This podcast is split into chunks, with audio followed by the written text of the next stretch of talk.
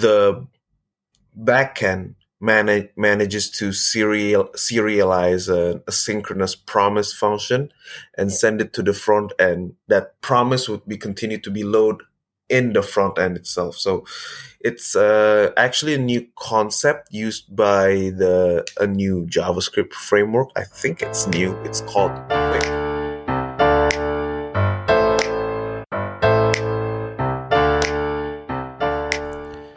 This is 20 Minute JavaScript, a weekly show where I, your host, interview members of the JavaScript community about all topics concerning JavaScript.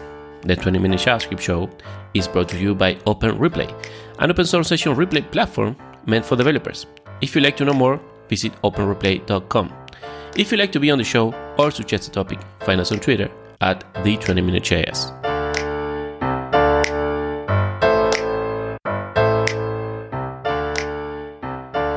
Welcome to episode 37. I'm Fernando, and today we're going to keep talking about data loading strategies and how they can improve your app and your users' experience.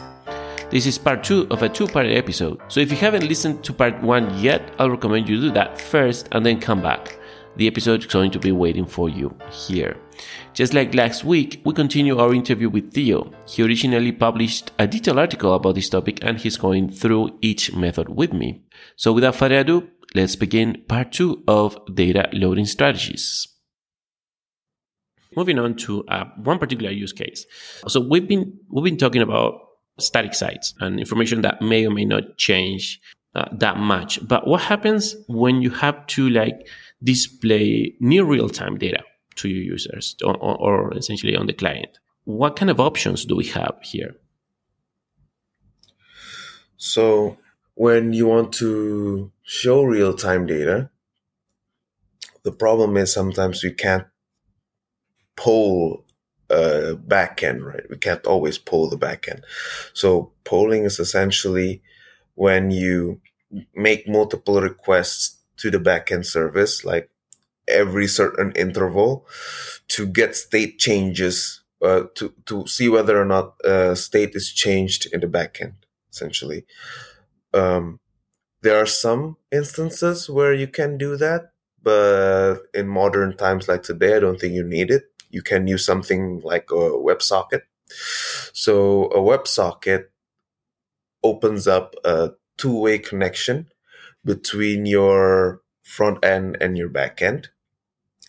So if you if your client side application let's say, for example, wants to receive notifications from the backend service, the easiest way to, to get real time data like that is to use a WebSocket.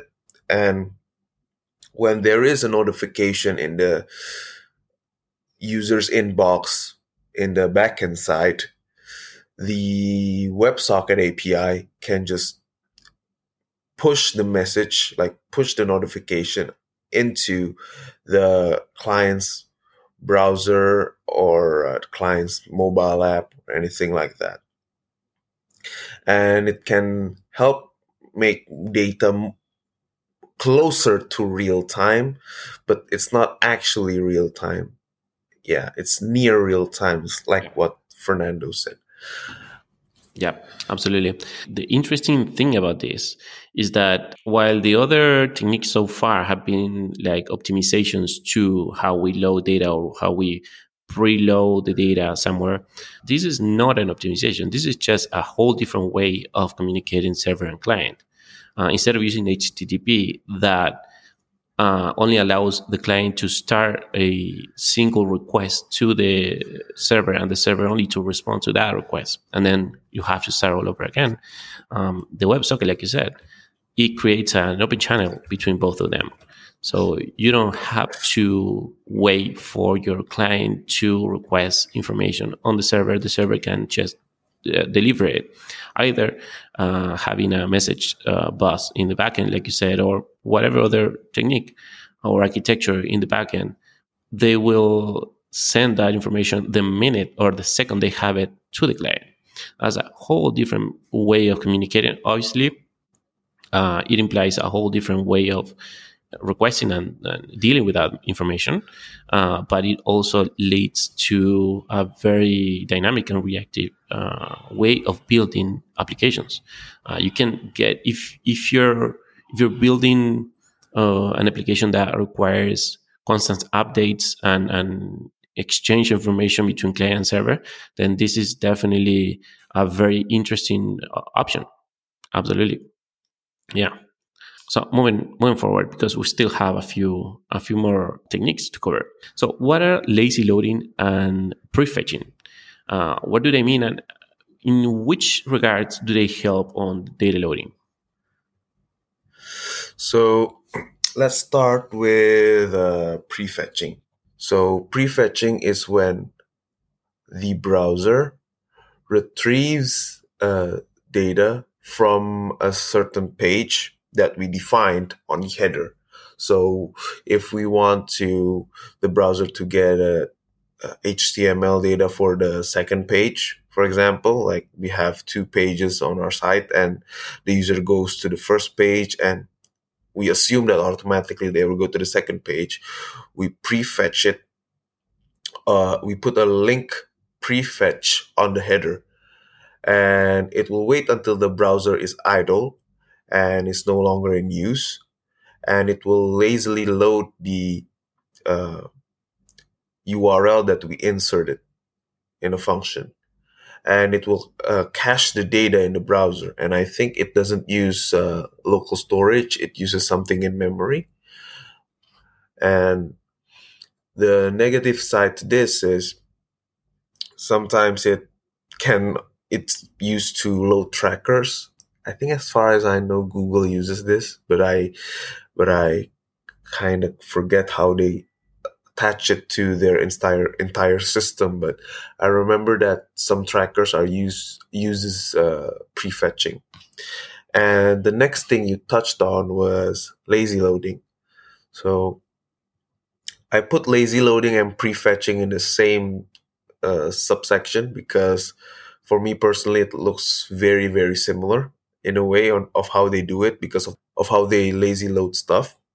And uh, lazy loading is different because, well, going back to when we were discussing about uh, Jamstack and server side rendering, when a server side rendered application uh, returns an HTML, and if uh, and if the developer knows that you can't really that you can't really load the entire the all the data in one request because it'll take too long it's a good idea for you the developer to essentially lazy uh, to essentially like lazy load it low so in the visible parts of the website probably you can show the data that's that the users will see uh, directly when they first visit the website. And then you put like a skeleton loader or something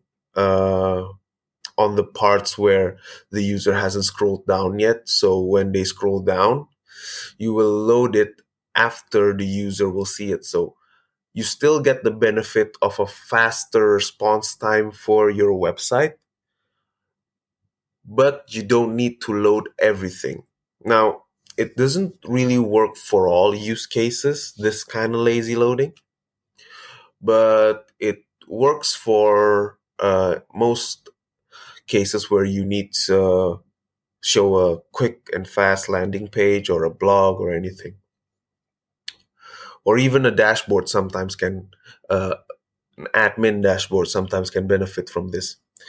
And um, there's a lot of ways you can there's a lot of creative ways you can lazy load but the only thing that i touched on on the article was how you can uh, lazy how you should lazy load images when you get to them when you scroll above them but actually there's a lot of creative ways you can do lazy loading Oh, that's fair. I mean, uh, the, the one thing comes to mind that is the you suspense API on React 18. Um, you can actually use it, if I'm not mistaken, to lazy load data. And you can also lazy load whole components that are not, like you said, they're not visible on the main page or they're not um, crucial to the ideal user path essentially they're not what they're going to be doing first so you can render the critical components first and then lazy load the secondary components uh, in a way to improve the user experience essentially. You give them interactable application even though it's not fully loaded it's loading the main components first and then the secondary components later. Those are very very good options as well. But what about resumability? I've never heard that term before and you mentioned it as a, a different and potentially better option than lazy loading can you kind of explain what is it so I've also only this year I've heard about resumability. So resumability is the the easiest way for me to explain it is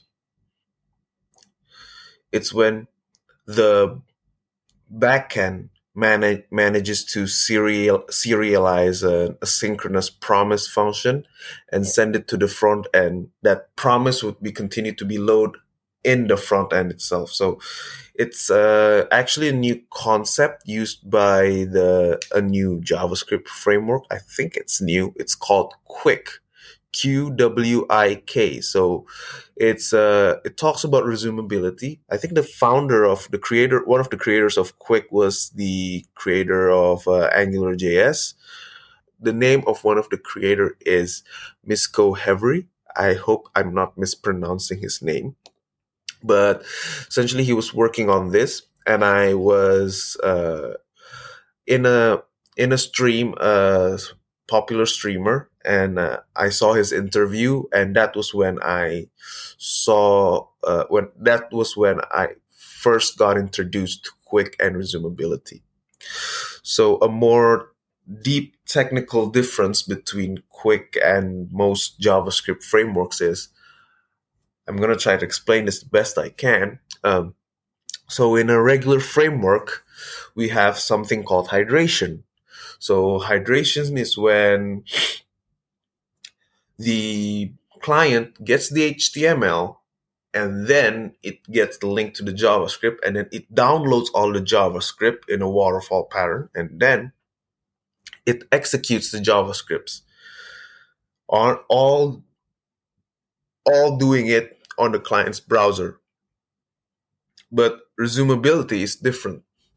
So resumability is quite similar to server-side rendering, but it tries to do more than that by uh, doing the hydration partially in the backend. It partially hydrates the components uh, and the JavaScript in the serv- on server side, and it serializes the promise so that the user's browser can continue to load from that promise. So essentially Qwik helps the user uh, load javascript faster because it loads the javascript in the server and the user can just continue where the server left off. It's a very very uh, it's a very new concept that i've never heard before. I don't know if it will work or not. Pro- uh, who knows? Probably in a few years it'll be gone but if it does work i think it is a quite uh, I, I wouldn't want to say revolutionary because it's too load of, loaded of a word. I mean, we, everything can be re- revolutionary depending on the marketing, but it is quite promising to follow, at least on the development of Qwik and resumability in general. And um, the way uh, the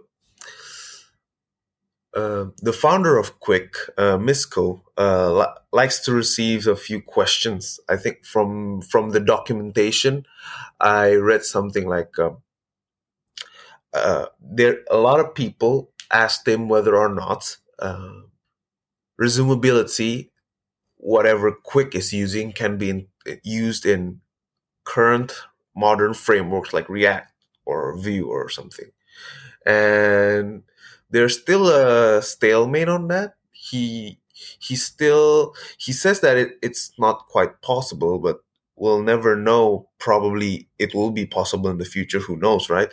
But currently, the only framework that uses resumability is Qwik, and there's no uh, there, there there are no other frameworks that are implementing it right now, as far as I know, or at least not as big as Qwik has become. Exactly. Yeah, I was going to mention that the the, the Qwik framework is, is the only one because it was built around resumability. Uh, it's not something like it was added onto a normal uh, web framework. So yeah, it's definitely new. It's definitely interesting. Uh, it's definitely worth checking out and see if the uh, if your use case will benefit from from this te- technique. Um, so we've covered multiple ways of improving data loading, and we actually mentioned even some frameworks that use some of these. Um, if you had to choose, would there be like one framework that you would say, well, this one is doing data loading or giving me the tools to do data loading easily and you know optimized. Or would you say there is no there's no easy pick here because you have to be depending on your use case? Okay um if you're asking for a silver bullet as far as i can see there is none. But um if I had to pick a framework, I would still work on the framework that I'm still using now. So I went, I've been a Vue.js developer since I started, and I'm still am. And by using Vue.js, my answer would be Nuxt.js.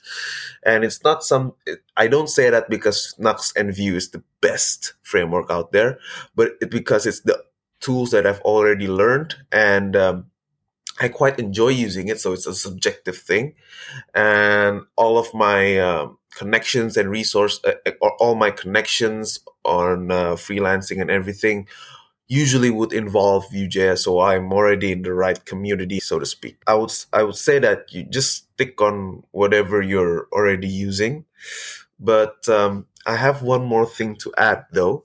So Qwik. Um, is if you look for Qwik in on GitHub, you'll find that they're part of uh, Builder.io. Now, I don't work for them, and uh, this is by, by far not a paid promotion. I just really love what they do. And there's this thing called uh, Partytown and Mitosis. So I've been trying to incorporate Partytown into my applications, my new applications. I'm still learning how to do it. So Partytown is a library that can use uh, your web worker. So the JavaScript is on only uses one core, and if you want to use the other uh, other cores, you need to use something called a web worker.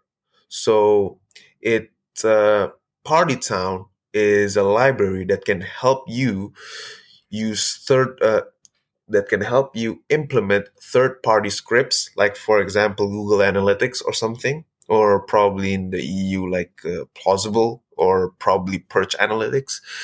And you can relocate the third party script in uh, outside of the main thread to a web worker and it will help your site load faster because the user uh, the user isn't the client isn't blocked by a, a third party script that they're executing.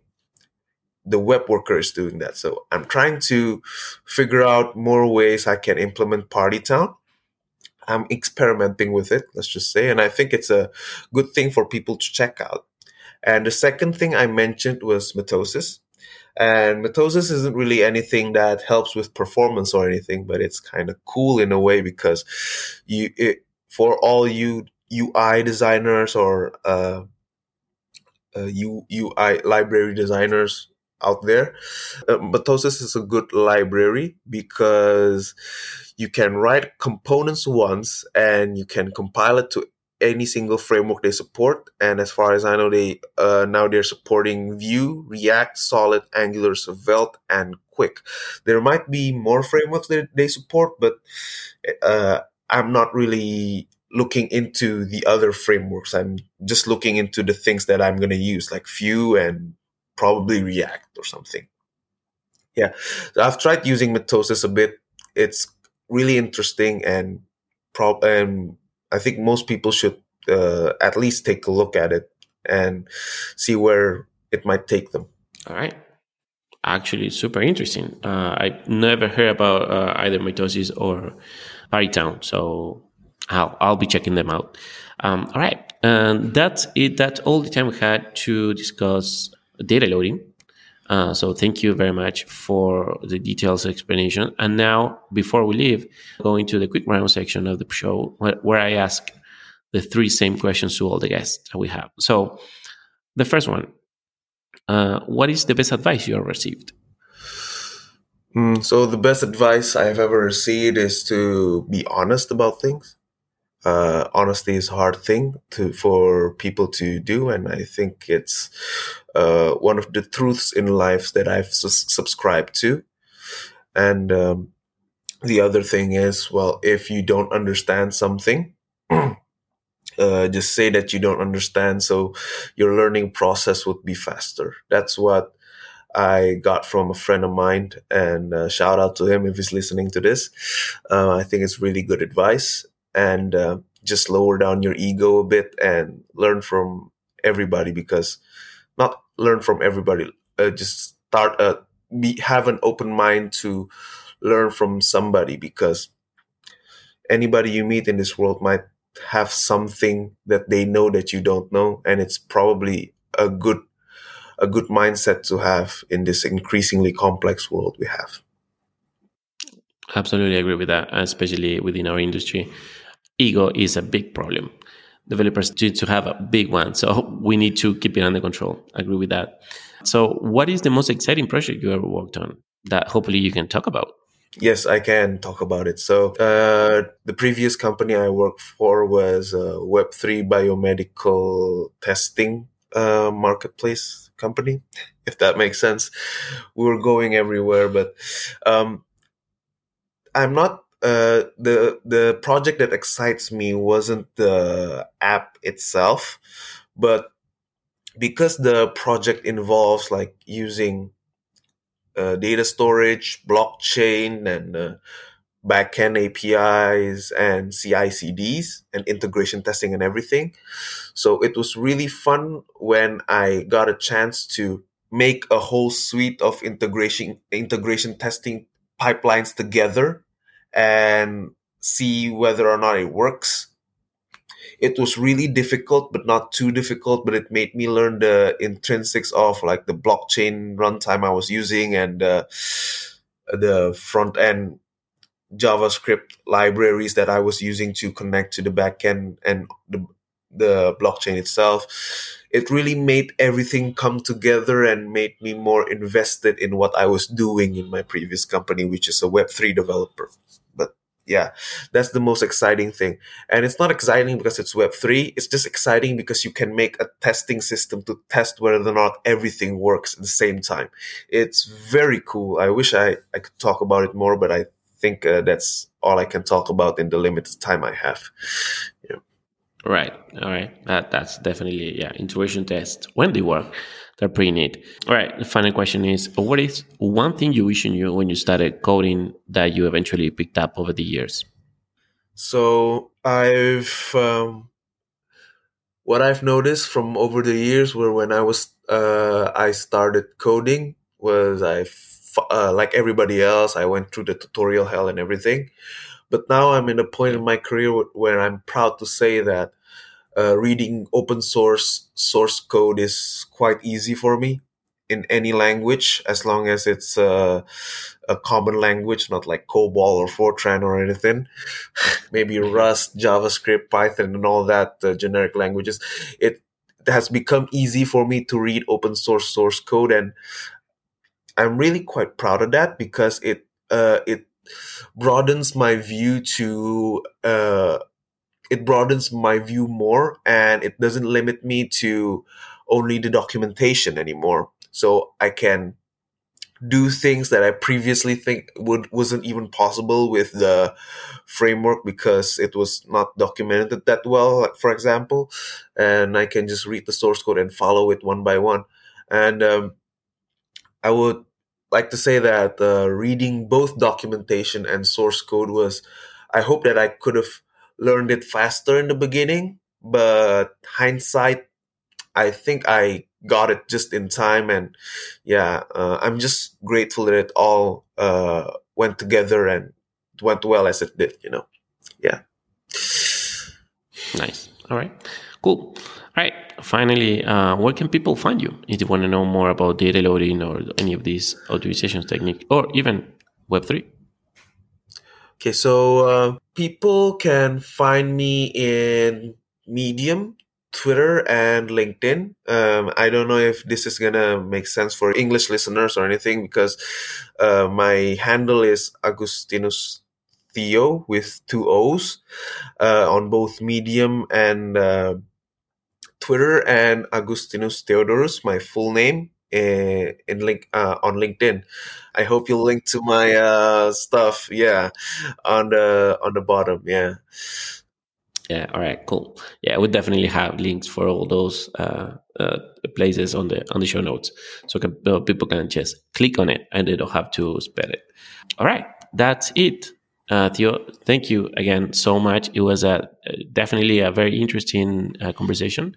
Uh, it's a very important topic for all developers to keep in mind. Um, so I hope people can get some use out of it and maybe research on some of the topics. All right. So that's it. Thank you again.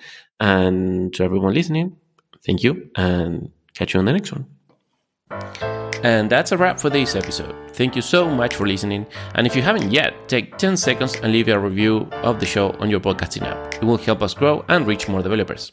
And while you're at it, follow us on Twitter at the 20 Minute JS. This episode was brought to you by OpenReplay, an open source session replay platform for developers. Visit openreplay.com to know more. And I'll see you back here next week.